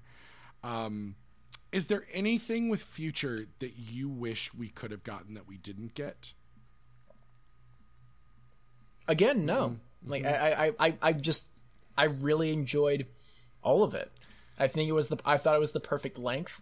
Like you Mm-hmm. mentioned, I love the fact that we got you know an ep- like essentially just an episode where of everyone with Mm-hmm. Steven and really tying up those loose ends. Like you know we get the amethyst episode we get the episode with Pearl and and like you know per like our Pearl that we have known for for the entire show as well as Pink Diamond's original Pearl which broke my heart them like the moment they fuse and you're just like oh god. And like having that end of the two of them just talk of like ultimate pearl just like talking about like they get to be together they get to share this and they get to uh, finally understand of like you know one knew pink when you know just always knew pink as someone who wasn't going to change and one knew pink when she wanted to change and now they get to un- and now they get to have each other mm-hmm. in her absence. And it's just it's gorgeous. I love it. And i and like i am like i am a monster just like it, it destroys me emotionally every single time. Mostly whenever like garnet gives giant monster steven a hug and uh. just tells him that he's gonna be okay. And then uh. everyone comes forward. And like you have Peridot saying she's like I don't know why like what you saw in me and why mm-hmm. you helped me change but you did and therefore I'm not gonna leave you and then you have Connie just coming up and she's just like like I wish like and like everyone basically just been like I wish you just told us. Yeah. Like you could have just talked about it. And that and honestly, that's what I find that's another thing I find so fascinating about Steven Universe Future. In that is that Steven just doesn't talk to people mm-hmm. now. Like he just doesn't talk about his emotions. When when he was 2 years ago, he was all about talking about his emotions because he grew up in a space where that was okay. Mm-hmm. But the thing is is that everyone is living these peaceful lives and everyone like is starting to like essentially just like kind of drift apart from each other in, in, in their in their mm-hmm. own way but you know still being a family. You know he feels this like i don't want to he's like i've always been the person that people go to and, and i help them through hard times. But i'm having a hard time and i don't want to be a burden. But it's like but steven like they're there mm-hmm. to help you. That's like their whole thing right now is like they just want to help you. I do i do think that you know they can be a bit abrasive at mm-hmm. times where they're just like yelling at him saying like stop doing this stop doing that. You mm. know talk to us. And steven and I, I i'm i'm like there's the moments where I like i'm kind of on steven's side of like well you're kind of i, I feel like you're acting slightly hostile mm. towards Steven. And like I, I get why he doesn't want to want want to just talk about it and why he lashes out. But at the same time you know I un, I completely understand because like they have known him for his entire life so they know that something is off with his behavior and they understand that there's something that there's just something wrong. And he just wa- he just needs to talk about it but he won't talk about it. So and they don't know you know you you could you know, yes the gems are 6000 years old but you know at times they're essentially just as old as old as he is. They have just as much experience as he does because they don't know all the complex human emotions that go on they're still learning them themselves. All the gems that are that are arriving to earth now they you know they're you know just at the cusp of beginning uh, mm-hmm. d- to understand what complex complex emotions are. So I loved that. I loved that like no one is painted to just to be fully right or fully mm-hmm. in the wrong. Mm-hmm. Is that everyone has like everyone has their faults and everyone has their you know their their biases and everyone but also everyone still has like that tender love for each other. It's almost like emotional growth continues throughout your whole life and you never stop learning, growing, or changing. And when you do, you stagnate and die. It's almost like, you know, you need therapy. We need therapy. We need people to talk to. We need to be able to talk through our emotions, talk through our issues, to be able to decompress and talk because otherwise all you're going to do is eat yourself alive by compressing things. Uh, you know, I'm, you know, looking in the mirror right now. it's almost like there's a reason why Steven got a therapist by the end of the show. I uh, I loved that little moment Look, where he's like the "I've moment he says now." I can still talk to my the moment he said I can still talk to my therapist on the road, I was just like this is a kids show and we're talking about therapy. All right, here we it's go. so little. Well, and then you also saw Garnet like being a marriage counselor to that couple in in the second to last episode. I loved that. I also love that we saw Steven's body growing and changing so much as he was like dealing with the pink diamond issues because for so long Steven was like really he was really insecure about the fact that he wasn't growing his voice wasn't changing all these things and we were getting like scruffy uh we were getting like cool hair. Steven we were getting little like peach fuzz. Steven we were getting all these things that I was like oh you're growing. What a good boy. Oh oh you're being a monster. Oh it's okay. Um, it's okay. oh, we're all God. a monster. The second oh god, you're turning into a Dragon Ball villain. the second Jasper episode, Straight up in the in the fight with Jasper, Oh. he was just a Dragon Ball villain. Oh my god, he was one of the Majin Boos. He was one of the many versions of Boo, and uh, but I also love that they were making him like a little hunkier each time too. Like he was getting muscles, he was getting like chiseled out. In 3 days. yeah, but it was one of those. in 3 days. But then I love that like he bounced back and was normal Steven again after it, which I appreciated. But again, it was all of those things Mm-hmm. of like we're watching Steven process through all the like all of the sectors of grief. We're watching him process through what it's like to just kind of experience these things. And I'm also hoping that it's actually it's it's being talked about in such a non-toxic way. It's being talked about in such a frank, beautiful way that I hope this actually did inspire a lot of people to get help, find therapists, um, to talk to people because sometimes your friends aren't the best at helping you traverse those things, but it is important to remember that your friends are there to help you. Because I know I'm one of those people that I never want to burden somebody with something that's happening. Um, but it's also like sometimes you literally have to be able to talk to someone about it. And I think that was one of the really important things that I pulled out of the show was like untraining toxic behavior that we societally are taught and they did it in such a way that's not like even though we get a very funny very special episode where even onion gets an episode with steven which i fucking love because i'm one of I'm, Oh my god. And also we got more Rainbow Quartz 2.0 and sunstone we do i love oh i love sunstone i love rainbow quartz 2.0 and the weird very david tennant doctor who matt smith kind of character that Rainbow Quartz 2.0 is. But um I think they did a really gorgeous job of talking about things without talking about things, but then it was addressed and it was handled in a way that also didn't feel like it was being pandering, but it also was like something that the audience is going to continue to think about after, which for me is so effective and so smart that I I don't have anything that's like, well, I wish they'd done this with Future. I wish I'd done that with Future. Because for me, I because of that, I saw Future for exactly what Future was supposed to be.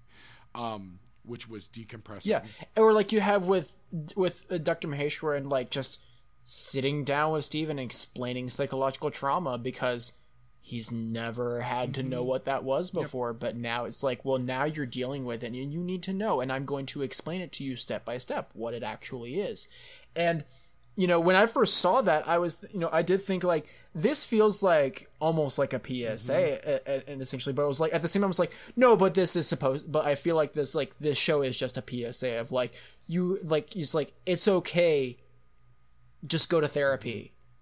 Go to therapy and start your journey. Mm-hmm. And things will begin to begin to be better. So, because of that, why do you think this series was so unpopular with fans? Because a lot of the fans online I'm seeing, everyone hated Future, and I don't understand. Like, I legitimately do not understand. For a fa- for a show that has a specifically queer neurodivergent fan base, I don't understand why this sh- why they all have nothing good to say about Future. the first and going back to like having like seeing like first negative things I've seen of the show. Another first for me with, with Future was actually funny enough was Shep. And here's what the criticism was. And on a surface level, I kind of get it if you didn't actually delve into what the show was. It was, and, and it was someone just saying that Shep was a token queer, uh, token non-binary character, and I was like, no, no, no, no, no, no, no. See, see, see, see. First of all, first of all, all of the gems are essentially non-binary. Is it kind of weird that all the that all the non-binary characters that we have are essentially like intergalactic aliens? Sure, but that's fantasy for you, and that's fine. And also, it's I think it's a really interesting non-binary representation in in a children's cartoon. But what's I love about Shep's presence in, in even though it is just for that episode but uh, uh, no get, getting back to it's like not everyone like Sadie doesn't appear in the rest of the show. She's only in that one episode. Lars doesn't appear in the rest of the show. He's only in that one episode. It's because it's like Shep is, you know, Shep has a relationship to Sadie, therefore they're going to uh, just be there with Sadie. Shep is mentioned later because Greg has now gone from being, you know, the suspect's manager to being Shady and Sep- Sadie and Shep's manager. But like having Shep there, and what what I love is that Shep immediately picks up on what's going like just mm-hmm. re- they're just really good at just reading the room and just talking just talking to Steven like hey so maybe the reason why this is happening is because you know you just don't want your your friends to drift mm-hmm. away and maybe you should talk about that with them. Mm-hmm. And just going about it in a in a non-confrontational way in a very polite way. And it's like yeah, the reason you're criticizing this is because you didn't actually watch the fucking show. Right. Well, and that's my whole thing. I was like, so did you want them to like put in a big trauma episode where like everybody's misgendering them and all these things? Like, I you can't have it both ways where you're like, well, we're just there for trauma porn or we're just there as a token, but they're not there as a token. Also, because everyone's kind of ragingly queer and unusual in Beach City. Like, you can't say anybody's a token in Beach City. It's it's like saying um the the the pizza family is like the token like it's there's no tokenism in Steven Universe and that's something I love about Steven Universe um and so like Like you can't tell me that Mr. Smiley and his friend, who by the way does show up in that final episode, be- it's like canonically it's like, oh, he stuck his friend stuck around. You cannot tell me they weren't in a relationship. You cannot tell me. and it's one of those things that like Stevonnie's non-binary because they're a combination of multi-gendered and they're outside of gender and so like they address that in the show as well as Stevani and so like you can't it's queer people who want to be mad about everything, which is, is a huge proponent of like online queer culture, especially among people who specifically live outside of the like gay, lesbian, gender binary, um, sexuality binary. Um, and like, I feel like queer people, we're not allowed to enjoy anything. We have to always have a problem with everything. And this is one of those rare situations when I go, it wasn't problematic. There's literally nothing problematic about this, especially considering the showrunner and creator is non-binary, non-binary. Like, like you can't, you can't get fucking mad. Like that's one of those things where this is a moment where all was so beautiful and positive, and like you can't get fucking mad about it. Mm-hmm. The only thing I'm ever mad about is Kevin. Cause fuck Kevin. Kevin's the worst. Yeah, that's right. I'm bringing him back. Fuck that I piece of that. fuck that toxic piece of shit. Yeah. I also I, I I love that like they keep bringing Kevin back and it's like he just gets progressively worse, but Steven and Connie's relationship just keeps getting stronger outside of Kevin's bullshit. Yep. I love it. Yep. You'll love to see it. I love to see it. Well, and I also don't understand how this fandom still has so many like straight white male neckbeards. Like I don't understand how they have prev- how they have prevailed through everything, still love the show because they love to hate the show. Like I don't understand I mean, I get it's because they've never been told their opinion doesn't matter because their opinion doesn't matter. I don't understand. I don't Understand? I don't understand. don't understand. Uh, but like, I just when I like one point, I just want to scream. There's no spot for you at the table, so shut the fuck up.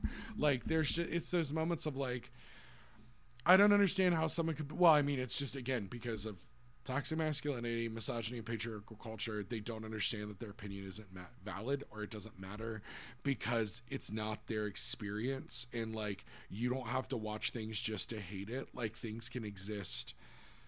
Though you know, I do love that again. They address that with the the the um uh, bu- bu- bu- bu- bu- Campaigning Hearts? Hearts episode where like sometimes it's okay to like just which is funny. Can I tell you that has the low? Oh, nope. Oh yeah, it has the lowest. Um, it's got the lowest uh, uh viewership of when it first broadcast. Um, which I mean, I kind of get I get it, sort but also like what I'm seeing is everybody watched the first three episodes, four, five episodes, and then everybody watched the four part finale, and nobody watched anything in the middle. Uh, because Yeah, they got to Bluebird and they were just like, "I'm gonna check out for a the little bit." And it's like, "No, you can't. the- you yeah, can't check on out." the surface it you know on the surface it appears that it is they're all slice of life episodes but they're really important slice of life episodes and every show has really important Mm-hmm. slice of life episodes so like they just got to get over it um Yeah, and actually, you another another thing that like, uh, just a weird example of like, s- like, uh, someone from the fandom just n- fundamentally not understanding what they're watching. I remember seeing, so I just saw like a, a tweet. It wasn't actually even related to Steven Universe, but it was like, uh, it wa it was someone talking about um like like it was making fun it was, it was i think it was a tweet making fun of people who are angry about characters who later become canonically queer but it's like the signs were always there it's just someone finally pointed it out. Yep. and then someone in the comments mentions like oh yeah someone did that like they did a steven universe like they like they made a character gay and just like i'm sorry who who first of all everyone's queer in that show. Second of all who are you even talking about? They were talking about lapis. And i'm like sit down Lapis and Peridot. It's like I like I make the jo- like I made the joke on this rewatch of like oh Par- like Lapis is Peridot's uh, emo girlfriend and like because I find that really funny just for me. Yeah. But at the same time, I'm just like yeah, but that's not actually a thing. They're just best Well, friends. because Peridot is like canonically ace from a canonically ace show showrunner of the show. They were like Peridot is like non-sexual, completely ace, complete like just where they are. And I was like, oh, look at all the people that ran the show that were able to write themselves into the show, and I love that for them because everybody deserves to be seen. Yeah. But it's like, and Lapis like. I- Uh, like I'm, I'm, I'm having flashbacks once again to that to us talking about like the the using lapis and jasper as like a as like a metaphor for toxic mm-hmm. relationships in real life and i'm just like that's like lapis is someone who's just been who's just burned so mm-hmm. bad by relationships that she just decides she wants to be uh, she wants to be by herself. Mm-hmm. Like she wants to she wants to relearn how to like being by herself once again. And she learns that through Peridot, who is Ace, and then therefore it's like the two of them just become the best of friends. also- and then Bismuth gets to enter that equation. also having a non-sexual partnership with somebody is very real it's very like very of the moment and like we can again it's that idea that like we find ourselves in the person that we love, but it's like, no, we find ourselves in the people we surround ourselves by. And like, we need to put just as much energy and time and love into friendships because they are there even beyond love relationships. And that's just, again, something else that's so important and so poignant about the show that I think that we all need to take away from it. Is there anyone that we got to see in future or that we didn't see in future that we you wish we could have seen? I think they did a pretty good job of showing I wish we could have seen the Onion family a bit more. I yeah, I agree. They were all there. Onion got his episode. We got to see Sour Cream DJing, but like um yeah, we saw Vidalia once. Vidalia and Yeah. Yellow. We got that. We got that really cute moment in episode 19 of like Yellowtail and Sour Cream on Yellowtail's boat, Uh-huh. listening to Sour Cream's music, and I'm just like, that's cute because it's like you know, event like once they saw eye to eye, finally, Yeah. you know that Yellowtail be like became full on supportive Oh, of yeah, Sour Cream. Absolutely. Like I love also seeing all the gems who are just intrinsically part of Beach City culture now. Like I lo- like I just I love it so much. Like it's it's so it's the whole point of Beach City and they canonically kept Beach City weird, which I think is so really important to me about the show. Yeah, and like you know, again, the, the, of course there are all sorts of characters. Like I, you know, I mentioned the the Onion family, but also like I kind of wish we could have seen like we could have had Buck a bit more and like kind of t- kind of touched on Buck, uh, like the relationship between Buck and his dad because we haven't seen that in a while. And like like you know, we saw we saw Mr. Dewey a little bit. He's still running the donut shop. He's still just keep he's still just doing keeping it real. You know who we didn't see? Who didn't get an episode with Steven? And I'm a little sad about it, is Jamie. there was n- there was no Jamie. Jamie. My my my talk about characters that were clearly homosexual. Community theater Jamie. Clearly. Clearly little gay Jamie. Clearly, oh, I, lo- miss Jamie. I love and protect with every fiber of my being. I, I I I found out like a week or so ago that the actor who plays Jamie was also the char- guy who played Casey on on, on Loki, and I was just like, oh, oh really? crap. I didn't know that. Yeah. Oh my god. Oh, that makes so much sense. Oh, I love I that. know, and apparently, like, I I believe his name is Eugene Cordero, and apparently, like, they're like like ripped. Oh, hold on. And I'm just like, oh god, like, does that mean that maybe in season two we'll get ripped Casey, and I'll just and like all of my Jamie fantasies will come true? Uh, oh, hey. Mm, mm, mm, woo. Woo. No, I also really, I'm like, okay, he needs to join the show that's like Woo and Cat and, and, um, um, Torres. Uh, cause also talk about someone who, uh, I would love to see more of is Torres from Falcon Winter Soldier. Cause again, I say, ooh, woo about Torres. but oh, I had no idea that that was the actor who Look. played Jamie. I loved him and um I loved him in Loki. Yeah, we didn't get enough of him. Yeah. God, I mean, probably very busy person at that point. But well, I don't think they were filming Loki at that point because this came out in started in December 2019 and went through Oh my god. Yeah, they, they were filming through the pandemic. I can't imagine getting the first 10 episodes of this and then having to wait three months for the last like 10 episodes because the first 10 episodes were in december Oh, with Future? yeah and then it went through christmas and then we didn't get anything till march like that's so wild but i imagine they were Oh yeah, because episode ten was the prickly pair. uh-huh which was of not oh my god! Which I would have to say, if I have a least favorite episode of Future, it's probably Prickly Pair. I have to be honest. I mean, I get it. I, I, I absolutely get it. That is the one. Or yeah, I, Where I, I, I get it. I loved every episode, but like that's the one where I'm just like, meh, meh. But like again, it was great. But like, whew, I am also that person who who just literally does not have a least favorite episode of the Yeah. of, of of any of it.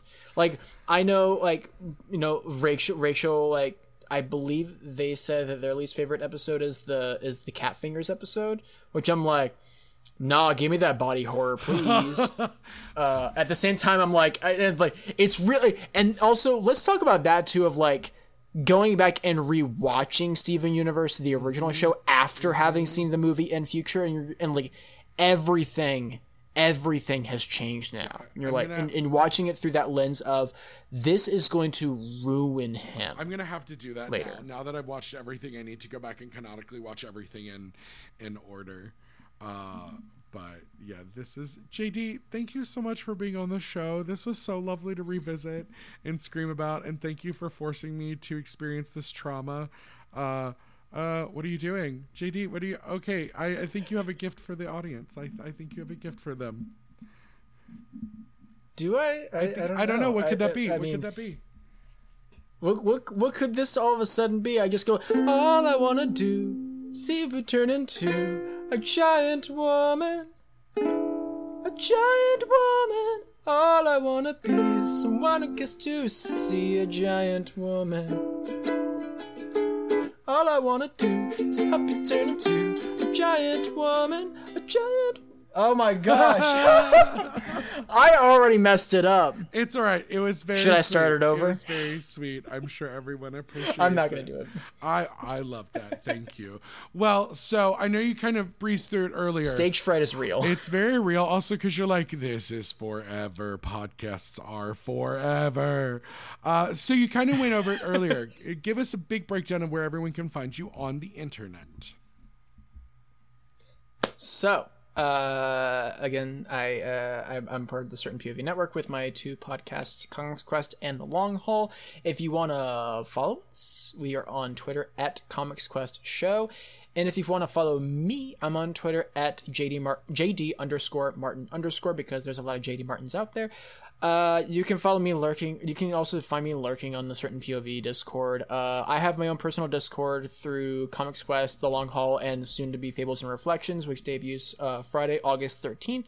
That's right, we're doing a Neil Gaiman podcast on Friday the 13th. No, it was not planned that way. It just sort of It was totally planned. Uh. you you have to tell everyone it's planned that way. And of course, what are we talking about first? Coraline. Yay! Which I now have to read for the first time because like Angela is like the Neil Gaiman super fan over here, and I'm over here just like I have literally only watched Coraline and Stardust, and that is it. I have experienced nothing else. I oh. haven't even read The Sandman yet. Oh, I can't. And I I, can't- so I get to, I I now get to read the Sandman and also have have like deep conversations after every big story arc, and I can't. and that makes me very excited. I can't wait for you to watch Good Omens as well. I can't. I mean, I I actually did start reading Good Omens, but I was just like, I'm not in the mental headspace to read this just yet. It's a bit dense. Mm-hmm. Can I tell you that's how Uh, I feel about a lot of Neil Gaiman's writing is like I love it, but it's a lot to sit through. But I think most of his adaptations have been done so beautifully that I really just enjoy taking them in visually.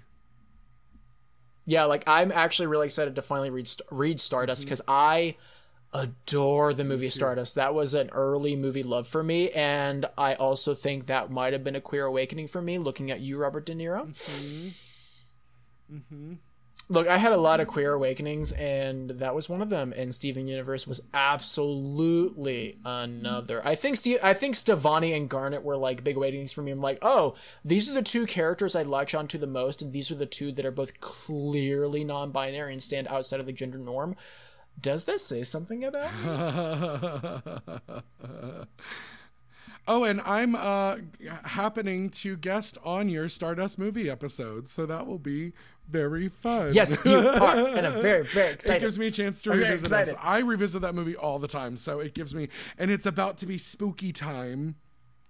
So I'm very excited for that. Yes. Also, uh, fun little fact: Claire Danes and I share a birthday. I love that. Sorry, keep finish your your wrap up of where you are. I interrupted you. Uh, yeah, it's okay. Uh, so yeah, if you want to, yeah, if you want to check all that stuff out, that's great. Uh, you can find comics, uh, Comics Quest and the Long Haul are on their are on a feed together, so you can find them together. Just check out Comics Quest. Uh, Comics Quest again is the show where I discuss comics. Uh, you know, just anything that I think anybody can get into pretty, like pretty easily. Um, by this point, yeah, Fables and Reflections will be. I guess now my whole thing on Morrison Quest is just I'm going to talk about how everything has a queer narrative to it. It does. Everything does. Everything does. Whether they want it to or not, it does. We've taken over everything. So I have a question.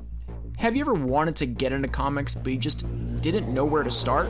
Well, welcome to Comics Quest. I'm JD Martin, and every week I sit down with a guest to talk a comic that I think anybody can pick up and start their comics reading journey.